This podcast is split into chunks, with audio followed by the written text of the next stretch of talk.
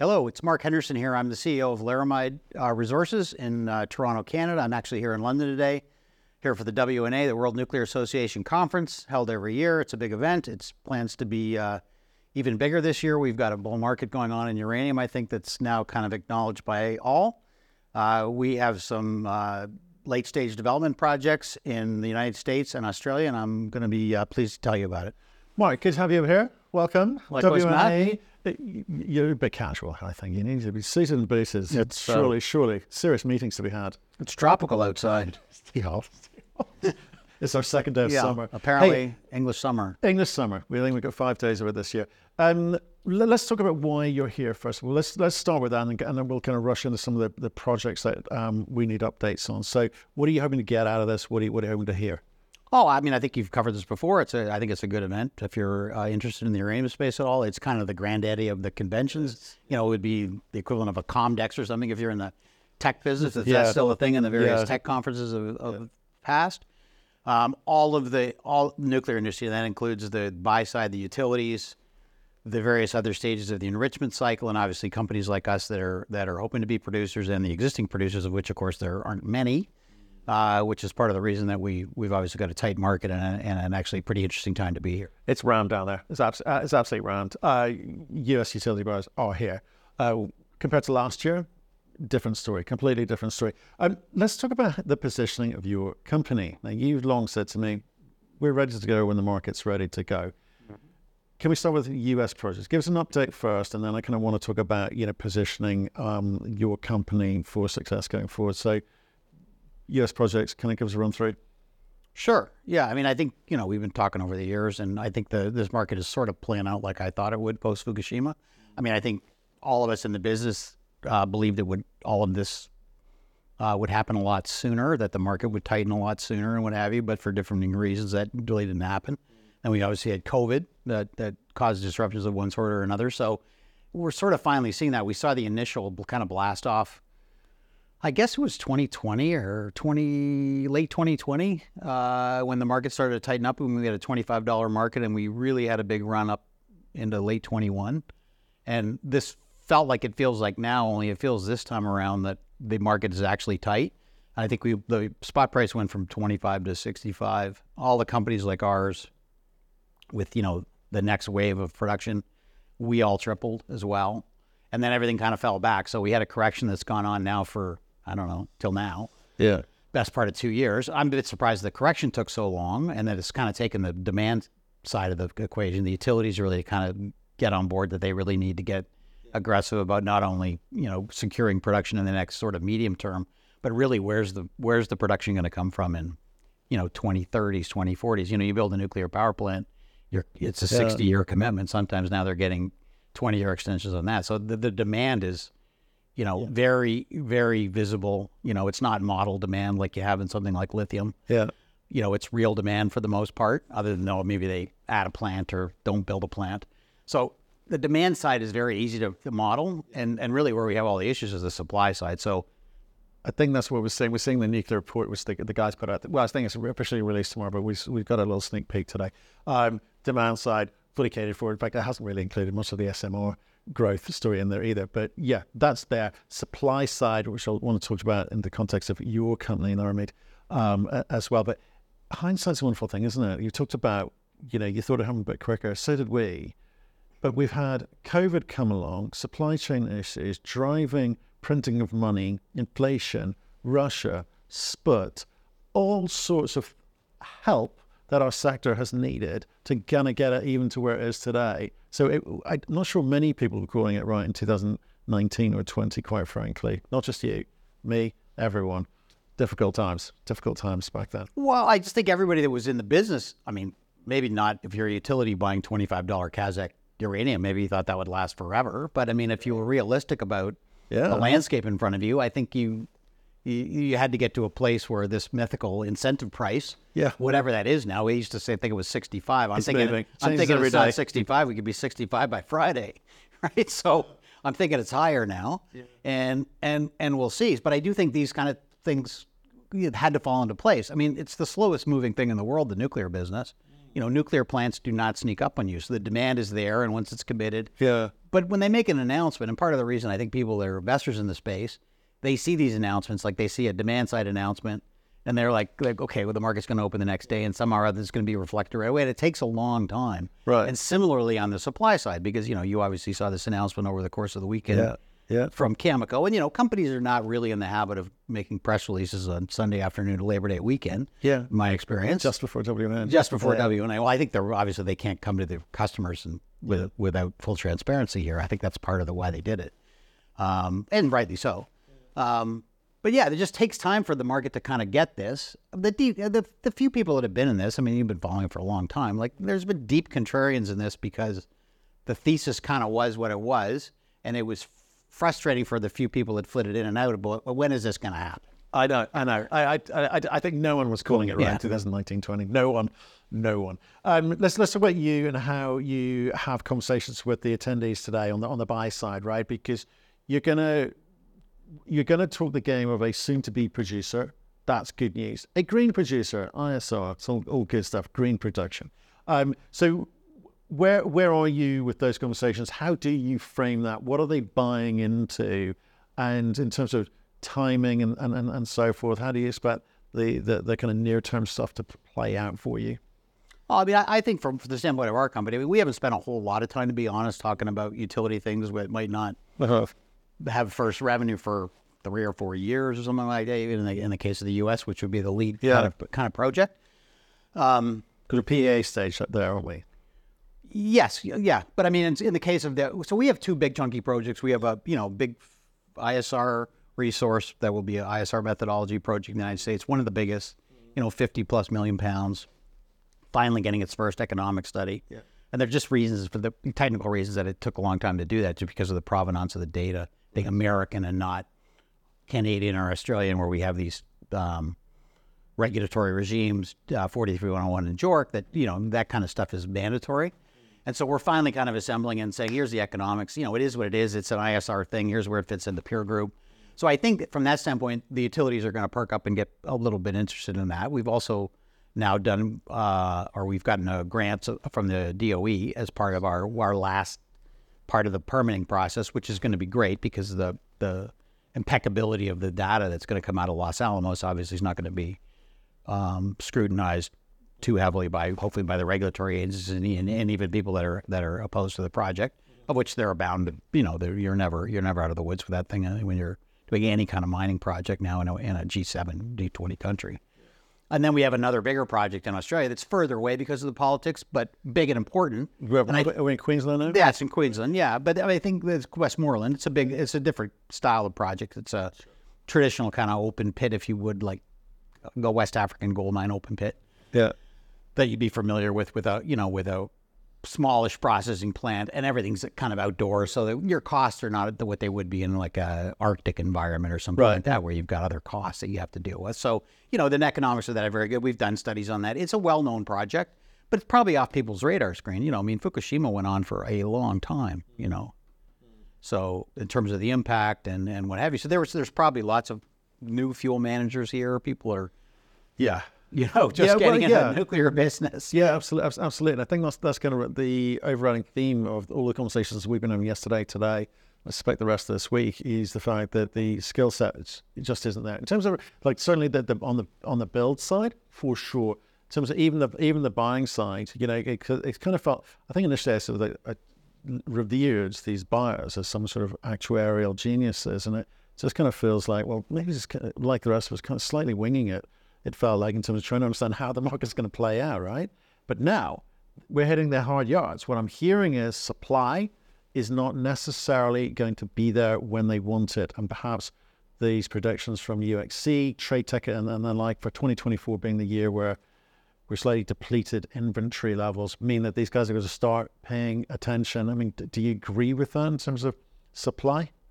Oh, I mean, the supply is obviously very challenged. I mean, I think the because it's not vertically integrated. Like uh, there were times in the past when I think during that American, the initial American build out, where the idea was a bit more. You know, the General Electrics were building power plants, and they were by the time the '70s was over, they were out drilling drill holes. So, you know, they had an expertise in the company, so they had a lot more understanding of where the business was going and what have you. Yeah.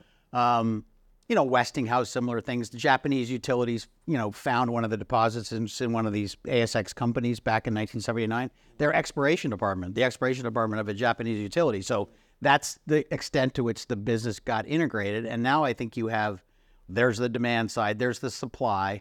Oh, the supply, yeah, we'll get worry about that when we get to it. Isn't it great buying $25 Kazakh uranium? It's limitless.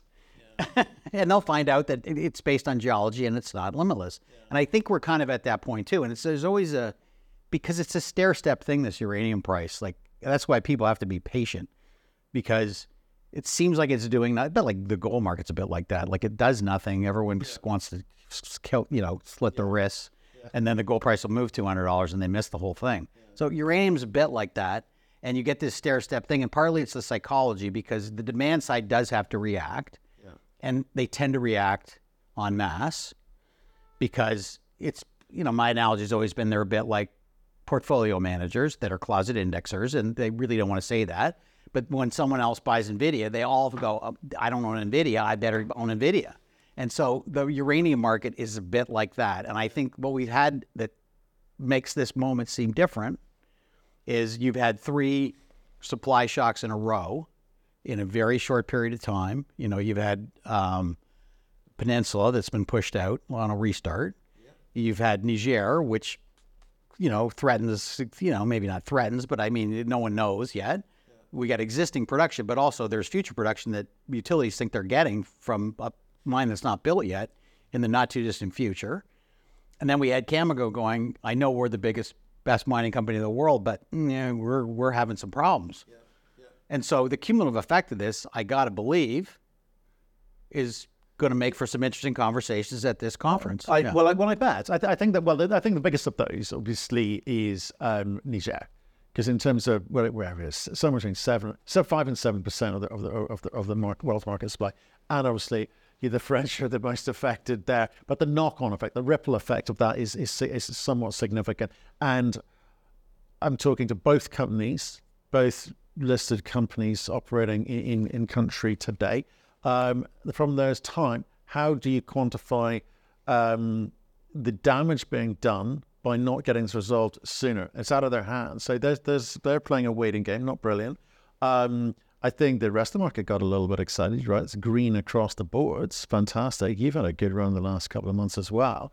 Um, so I think, so I think, yeah. Let, us see how that plays out. I don't know enough to to comment on that one. I think obviously uh, Peninsula kind of got slightly curveballed by UEC there, somewhat. But it's just a what do you delay. I mean, it's a it le- just mining? legitimate delay. I don't know. I mean, I'm not going into the nature of what the issue is. All I know is that if, if you were somebody expecting, I mean, they were, they were in the ramp up to like, we're really going to produce. They've been producing today. And they have utility contracts Yeah. and everything else. So, I mean, Yeah. that's just all I'm saying is that must impact the psychology of the person that thought they were going to receive material. Yeah, And, and then they get exactly. I agree with you. they 100%. open their email on Sunday and they realize mm, we had some Cameco deliveries Yeah. as well coming. I mean, it's just the cumulative impact of all this stuff. It's amazing. It's Yeah. amazing, amazing at the moment. Yeah, I th- so I think yeah, I totally agree with you on those three points. It's it's uh, must affect the psyche of even, even the brave. Um, so again, coming back to you, U.S. market. Just sticking with the U.S. market. I'm trying. I'm trying to stay on focus here. Is U.S. market? We've seen a few things, and what- Peninsula is like one of those situations. That's a nice sort of strategic move by UEC.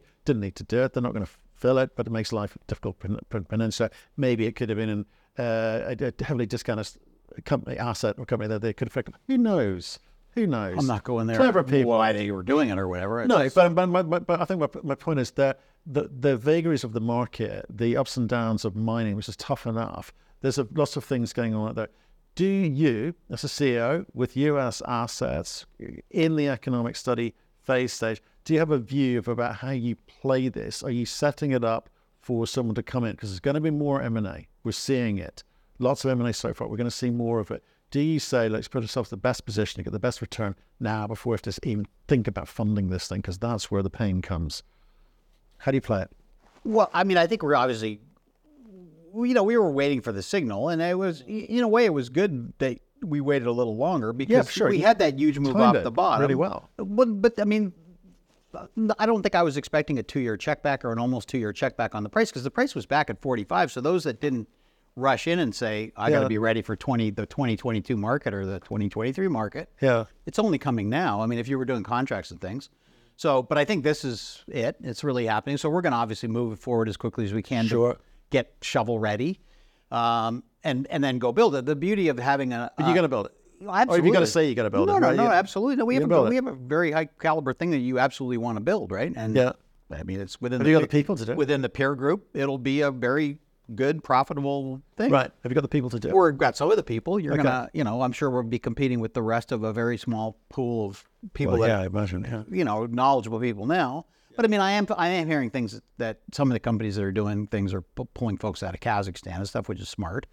And so, you know, there's going to be people around. The engineering of building what you got to build, typically, particularly if you're building a plant or something like that, I think that expertise is that around. and- I I get the feeling, eh, and I know from the Canadian perspective, that every big mining project we've done in any commodity in the last two or three years, the cost overruns, as I'm sure you've seen, are, Yeah, are horrible. Yeah, yeah. And and it's kind of it's not any one individual company's fault. It's just that's the landscape you're facing, and I think so. You're facing that as well. The beauty of what we have in the in the U.S. though, I mean, I can't get out ahead of the study, whatever it's going to be in terms of the capex and things. But the nature of an I, I uh, of an ISR is, you know, there's an initial well field and, and there's a process plant. Yeah. And and that doesn't add up to a giant number. Like we're not talking Athabasca, it's a billion dollar thing. It's very small, manageable. So Right. the risk is a lot lower. So the, the potential to build something like that Right. is a lot better. And in terms of sequencing, that makes a lot more sense for us because our Australian thing, and we will, the politics will come good there one day. We'll be able to do that. Get rid of Labour government. But it's yeah. much higher cap. I mean, it's hundreds of millions of Uh, well, absolutely. They're, they're, they're different, as you, as you say. So the kind of exposure early on, pre-revenue,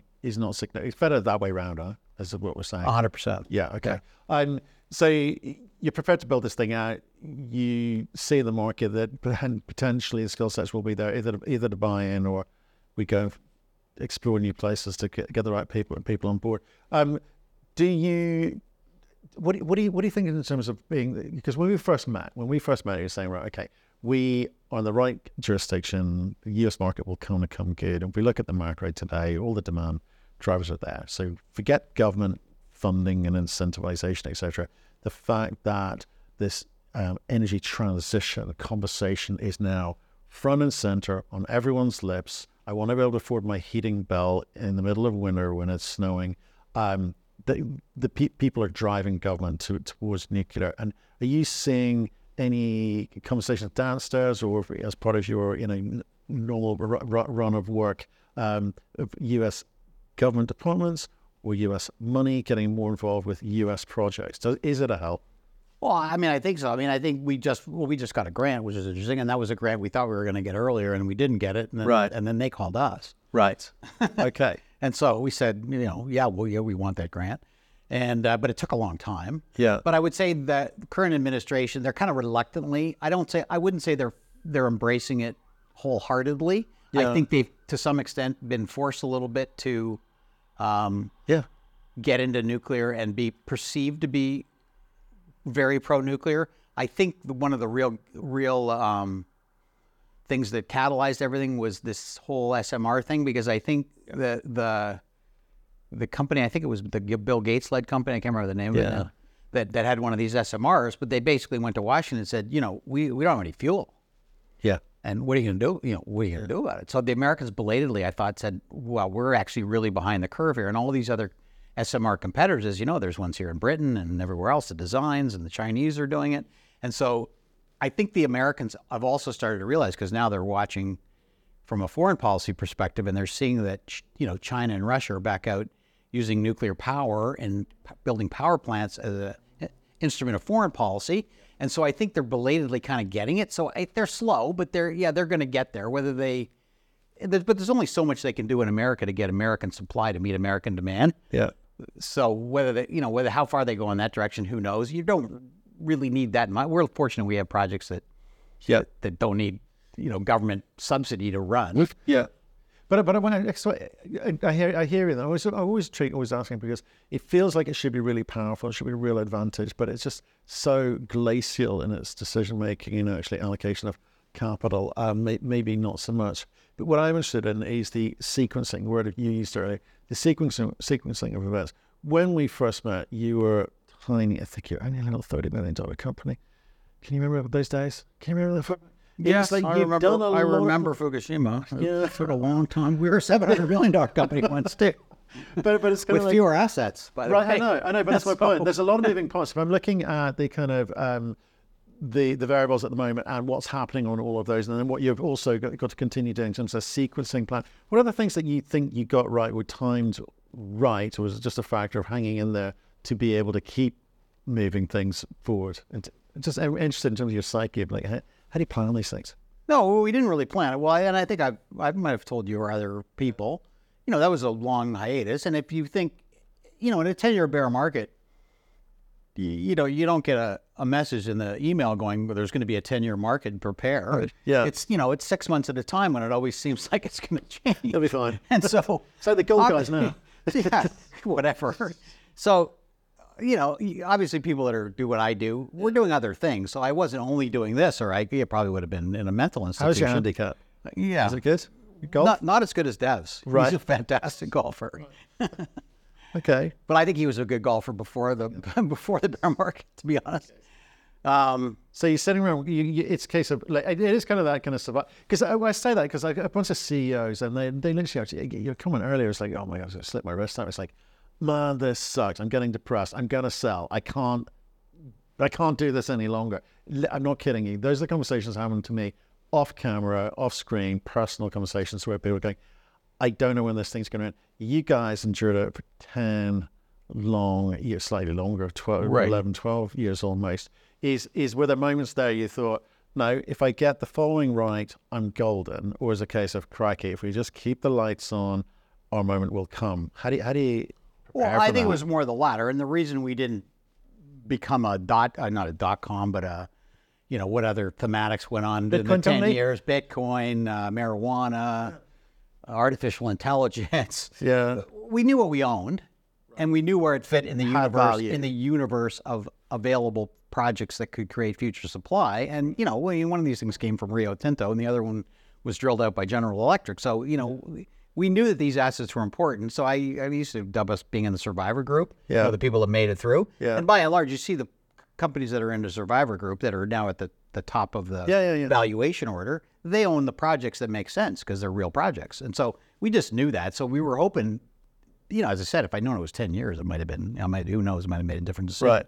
But you always think, oh, I can get another, I'll get it financed somehow. And, and we didn't have big burn rates. So we were fortunate because we didn't have Yeah. a plant on care and maintenance or something, which are, But it's, it's, a it's a lot case more of you, challenging. you got to be in the game to play the game, right? So is that that kind of mentality? well, you had to understand it. Yeah. Yeah. And there, by the way, there were no M&A buyers for what you had. Right. So, So, so, so, so coming coming on to that, it's like you knew you had like two quite um, good assets given the heritage where they came from. But I'm looking around the market now, and I'm expecting to see the slew of utter zombie projects coming through like they did last cycle, and trying to be able to identify what's what good and what not so good looks like. So, and, I, and I've got you know CEOs said to me, well, that company we were offered that asset, which is their flagship uh, asset. We didn't buy it that person didn't buy it, that person didn't buy it, and we're the only ones that have actually built companies at any time recently. So it just shows you there's a lot of stuff which will kind of come through. And as an investor, which is my mindset, and anyone listening, is our mindset of how do I work out what good looks like and what not so good looks like?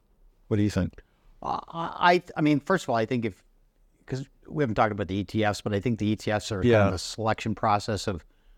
I mean, it's it's indirect because it's who's got market cap and who trades volume, but but in a better market, those those things happen because the companies have things that matter, and so that's sort of a self selection thing where really the better projects are in by and large are really in those Okay. ETFs. I mean, in some kind of weighting. I mean, we're towards the bottom compared to obviously Cameco and Kazatomprom, but Yeah. there's quite a few companies in there that have development projects, and and I, I don't. I think most of the real stuff, honestly, has surfaced of any, unless there's some mystery thing that I don't know. I mean, there's a few things. Obviously, we were in Mongolia, Yeah. which I'm in no hurry to go back. There's a couple of big projects there that, and the French are talking about because they found something 15 years ago or something. I mean, there's potential in Mongolia, but it's not for juniors, I don't think. No.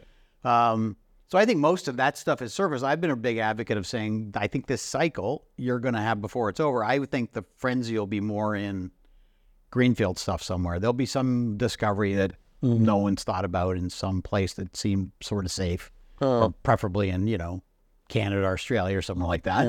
and then there'll be more of a flurry around that. Would be my guess. And I think we, and I do think we need to do greenfield.